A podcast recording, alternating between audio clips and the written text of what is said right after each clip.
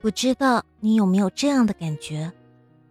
当身边的朋友向你倾诉的时候，不管是工作也好，感情也罢，你总能给出中肯的建议，总是能说的头头是道。虽然不能完全解决朋友的烦恼，但也一定能舒缓朋友的情绪。可是，同样的事情，若是发生在自己身上，那些劝慰别人的话，似乎一句都想不起来了。就算想起来，又好像都失了效，一点作用都没有。有时候也会因此笑话自己，别人的事情一下就能想明白，放到自己身上，却又变得犹豫不决、优柔寡断。其实，那是因为当你看待别人身上发生的事情的时候，你总是站在旁观者的角度，能比当局者更看得清周围的局势。而当自己陷入其中的时候，就难免彷徨，难免伤神。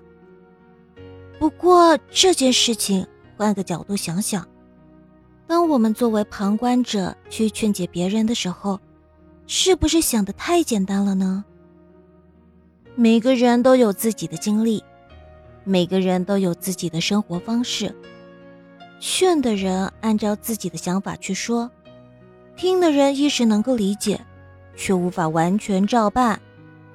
所以啊，有些话你能安慰得了别人，让别人换个角度一时宽心，却无法成全自己，让自己永世无忧。毕竟人活在这个世上，注定被七情六欲所缠绕，被闲杂琐碎所牵绊。